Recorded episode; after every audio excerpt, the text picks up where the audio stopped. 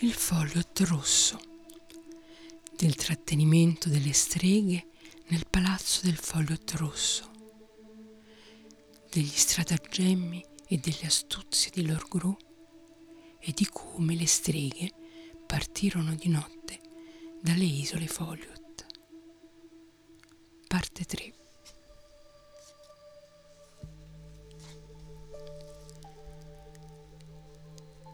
Per un po' il Foliot Rosso e Lord Gro non parlarono.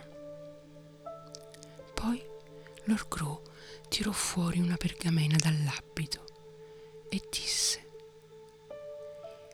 il raccolto di questo mondo è per gli uomini risoluti, e colui che è senza carattere viene a trovarsi fra incudine e martello. Non puoi tornare indietro, essi ti disprezzerebbero e si farebbero beffe di te e di noi streghe.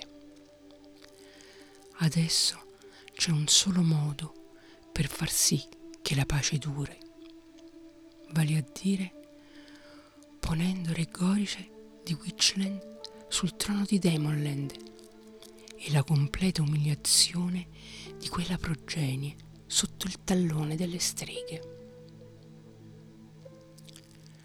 Non è stato ucciso re Gorice da un demone, disse il Foliot Rosso, e non abbiamo forse bevuto in suo onore? E non è il secondo in quella linea di discendenza che è morto per mano di un demone? Un 12° Gorice, disse Gro, in questo preciso momento siede sul trono di Carse. Foliot Rosso, sappi che io sono un lettore dei pianeti della notte e di quei poteri che tessono la tela del fato, per cui so che questo 12° re della casata di Gorice e di Carse sarà uno stregone abilissimo, astuto ed ingannatore, che con la potenza della sua negromanzia e della spada di Witchland supererà tutti i poteri di questo mondo. E ineluttabile come un fulmine del cielo rovescerà la sua collera sui suoi nemici. Detto questo, Gro si interruppe e prese una lucciola dall'erba, dicendole gentilmente: carina, la tua luce per un momento. Quindi le soffiò sopra, tenendola poi davanti alla pergamena, mentre diceva: apponi la tua regale firma a questo patto, che non ti richiede affatto di entrare in guerra, ma solo, nel caso che la guerra ci sia, di essere dalla nostra parte e contro questi demoni che attentano segretamente alla tua vita. Ma il Foliot Rosso obiettò: come posso essere certo che non mi hai mentito? Allora Gro prese un foglio scritto dal suo borsellino e mostrò un sigillo su di esso che sembrava quello di Lord Juss. Sopra c'era scritto: avvolle con fiducia affetto, non ti venga meno mentre veleggi alla volta di Witchland di mandare 3 o 4 legni alle isole Foliot per annientarle e bruciare il Foliot Rosso nella sua magione, perché se non strapperemo la vita a quei vermi, l'infamia ricadrà per sempre su di noi. E Gro aggiunse: un mio servo ha rubato questo mentre stavano parlando con te nella sala questa notte. Il Foliot Rosso, convinto, prese dalla cintura la sua penna ed il corno con l'inchiostro e scrisse il suo regale nome sotto le condizioni del patto propostogli. Subito dopo Lord Gro ripose nell'abito il rotolo di pergamena e disse: «Sarà una rapida operazione chirurgica. Dobbiamo sorprenderli stanotte nei loro letti. Così l'alba di domani porterà gloria e trionfo a Witchland, che adesso si trova in eclissi, e pace e soddisfazione al mondo intero». Ma il Foliot Rosso gli rispose: «Mio Lord Gro, ho apposto la mia firma a queste condizioni, per cui mi trovo ad essere nemico di Demonland, ma non tradirò i miei ospiti che hanno mangiato alla mia tavola e non sono mai stati miei nemici giurati.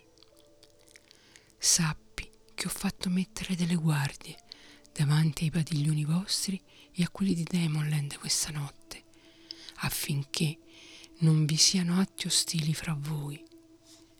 Questo ho fatto, e così sarà, e domani mattina partirete tutti in pace come quando siete arrivati.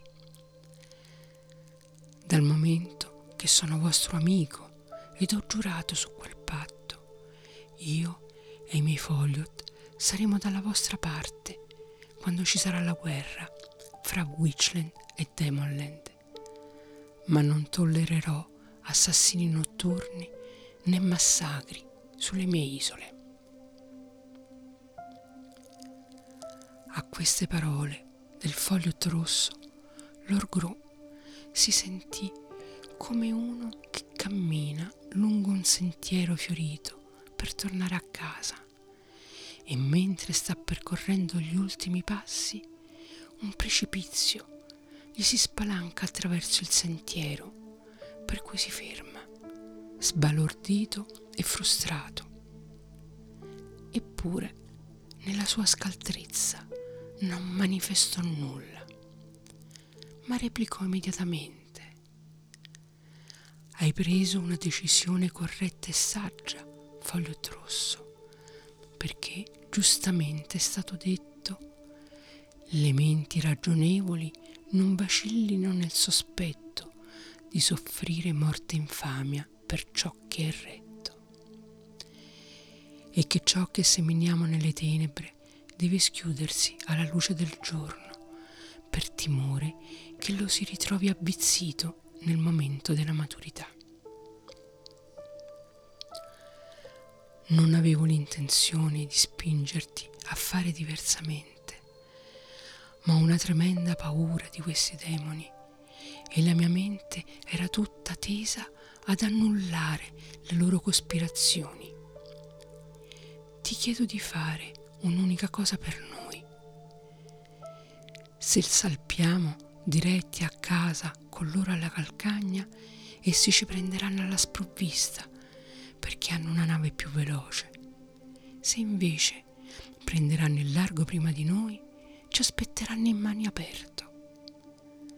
Consentici allora di partire stanotte, ed escogita un pretesto per farli restare qui ancora per 3 giorni, così che noi possiamo tornare a casa prima che essi lascino le isole Foliot. Questo non te lo negherò», rispose il Foliot Rosso, «perché non v'è nulla di contrario a ciò che è leale, giusto ed onorevole per me. Verrò a mezzanotte nei vostri padiglioni e vi condurrò alla vostra nave». Quando Gro tornò nei padiglioni delle streghe, li trovò presidiati proprio